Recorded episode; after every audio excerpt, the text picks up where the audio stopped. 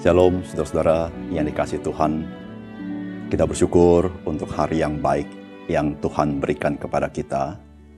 Ketika kita masih mempunyai saudara-saudara seiman dalam hidup kita, kita patut bersyukur kepada Tuhan. Karena dengan demikian kita tahu bahwa kita tidak seorang diri, tapi kita punya saudara-saudara yang juga menemani kita dan bahkan mendoakan kita.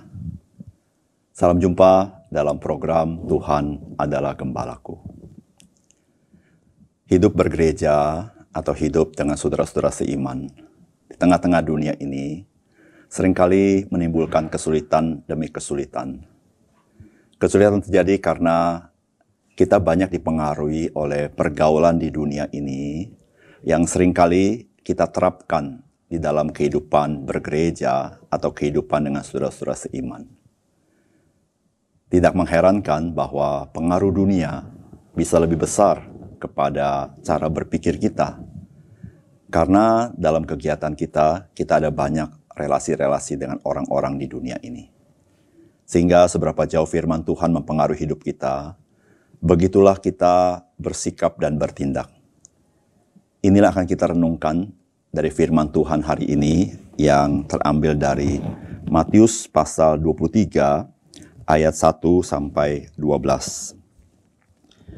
Maka berkatalah Yesus kepada orang banyak dan kepada murid-muridnya katanya, Ahli-ahli Taurat dan orang-orang Farisi telah menduduki kursi Musa. Sebab itu turutilah dan lakukanlah segala sesuatu yang mereka ajarkan kepadamu, tetapi janganlah kamu turuti perbuatan-perbuatan mereka, karena mereka mengajarkannya, tetapi tidak melakukannya. Mereka mengikat beban-beban berat lalu meletakkannya di atas bahu orang, tetapi mereka sendiri tidak mau menyentuhnya. Semua pekerjaan yang mereka lakukan hanya dimaksud supaya dilihat orang. Mereka memakai tali sembayang yang lebar dan jumba yang panjang. Mereka suka duduk di tempat terhormat, pada perjamuan, dan di tempat terdepan di rumah ibadat. Mereka suka menerima penghormatan di pasar dan suka dipanggil rabi. Tetapi kamu janganlah kamu disebut rabi, karena hanya satu rabimu dan kamu semua adalah saudara. Dan janganlah kamu menyebut siapa pun bapa di bumi ini, karena hanya satu bapamu, yaitu dia yang di sorga. Janganlah pula kamu disebut pemimpin, karena hanya satu pemimpinmu, yaitu Mesias. Barang siapa terbesar di antara kamu, hendaklah ia menjadi pelayanmu, dan barang siapa meninggikan diri, ia akan direndahkan, dan barang siapa merendahkan diri, ia akan ditinggikan. Saudara-saudara yang dikasih oleh Tuhan, apa yang kita baca dari firman Tuhan pada hari ini adalah perkataan Tuhan Yesus kepada banyak orang dikatakan dan kepada murid-muridnya. Dan apa yang Tuhan Yesus katakan kepada mereka adalah terkait dengan kehidupan religius dan pemimpin-pemimpin agama yang tidak patut diteladani dalam kehidupan orang banyak, apalagi kehidupan murid-murid Tuhan. Pada bagian yang pertama yang akan kita renungkan dari begitu panjang pengajaran Tuhan Yesus ini, kita ambil dari ayat 1 sampai 12. Ini terkait dengan bagaimanakah sebenarnya relasi kita satu sama lain di dalam kehidupan bergereja. Yang pertama, relasi kita dengan orang lain sangat ditentukan oleh motivasi kita. Saudara-saudara, kadang-kadang kita terheran-heran dengan para pemimpin agama daripada orang-orang Yahudi. Bukankah mereka adalah orang-orang religius, orang-orang yang beriman, orang-orang yang percaya kepada Tuhan? Tetapi mengapa perilaku mereka kepada orang lain tidak mencerminkan iman mereka. Atau ada kalanya kita juga heran dengan ada orang-orang Kristen. Mereka sama dengan kita sebagai orang percaya. Namun mengapa kelakuan dan sikapnya dalam relasi dengan orang lain, dan khususnya kepada gereja Tuhan, orang-orang percaya, tidak sesuai dengan apa yang kita pikirkan. Maka ketika kita memikirkan mengenai pemimpin agama ini, maka Alkitab mengajarkan kepada kita bahwa motivasi mereka itulah yang membuat mereka punya sikap yang berbeda kepada orang lain. Yang tidak cocok disebut sebagai orang beriman. Mereka mempunyai sikap hati yang ingin mendapat kemuliaan bagi dirinya sendiri. Itu yang dikatakan mereka suka. Itu Alkitab katakan, suka duduk di tempat terhormat, suka menerima penghormatan, dan lain sebagainya. Mereka rindu untuk ditinggikan orang lain. Dan mereka juga adalah orang-orang yang senang mencari keuntungan bagi dirinya sendiri dan tidak peduli dengan orang lain. Saudara-saudara yang kasih dalam Tuhan, ketika kita hidup bergereja dengan mencari kemuliaan diri kita sendiri dan mencari keuntungan diri kita sendiri, maka seluruh relasi akan menjadi rusak. Dan kita tidak pernah bisa menjadi berkat di tengah-tengah orang-orang percaya. Mari kita periksa diri kita sendiri. Apakah ada motivasi-motivasi di mana saya suka untuk mendapat kemuliaan? Atau saya selalu ingin mencari keuntungan dari gereja Tuhan atau dari orang-orang percaya? Motivasi seperti ini, saudara, akan merusak seluruh relasi-relasi kita dengan orang lain, khususnya dengan orang-orang percaya. Mari tinggalkan motivasi seperti ini, supaya kita boleh menjadi berkat bagi orang lain. Yang kedua, saudara-saudara, Tuhan Yesus mengajarkan kepada kita bahwa orang-orang percaya adalah saudara-saudara kita di dalam Kristus.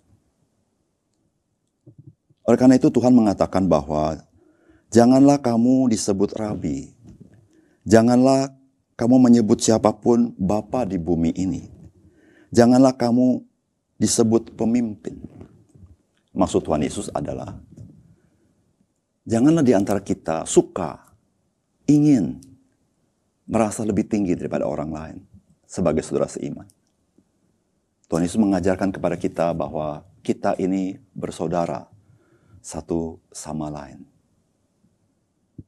Sehingga saudara-saudara yang kasih dalam Tuhan, kita selalu memiliki rasa kasih kepada saudara seiman.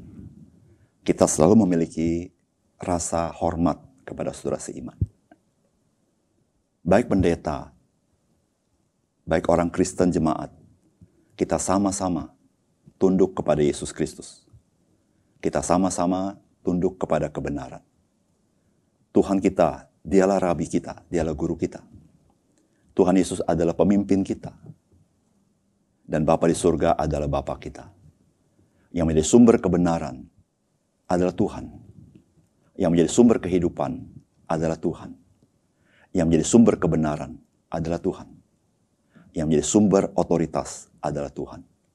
Dan kita adalah umat Tuhan yang saling menghargai, saling mengasihi, saling memberkati. Saudara, jikalau kita sadar bahwa kita adalah saudara-saudara seiman karena Kristus, maka saya percaya kita akan saling menguatkan satu sama lain dan kita bisa menerima orang lain dengan rasa simpati dan sangat mendukung satu sama lain. Saudara, kehidupan bergereja seperti ini menjadi kesaksian bahwa kita adalah murid-murid Tuhan Yesus. Bukankah Tuhan Yesus katakan, jikalau engkau saling mengasihi satu sama lain, dunia akan tahu bahwa kamu adalah murid-murid Kristus. Marilah kehidupan bergereja menjadi kesaksian bagi dunia bahwa ada kasih Allah yang hidup di tengah-tengah gereja. Yang ketiga,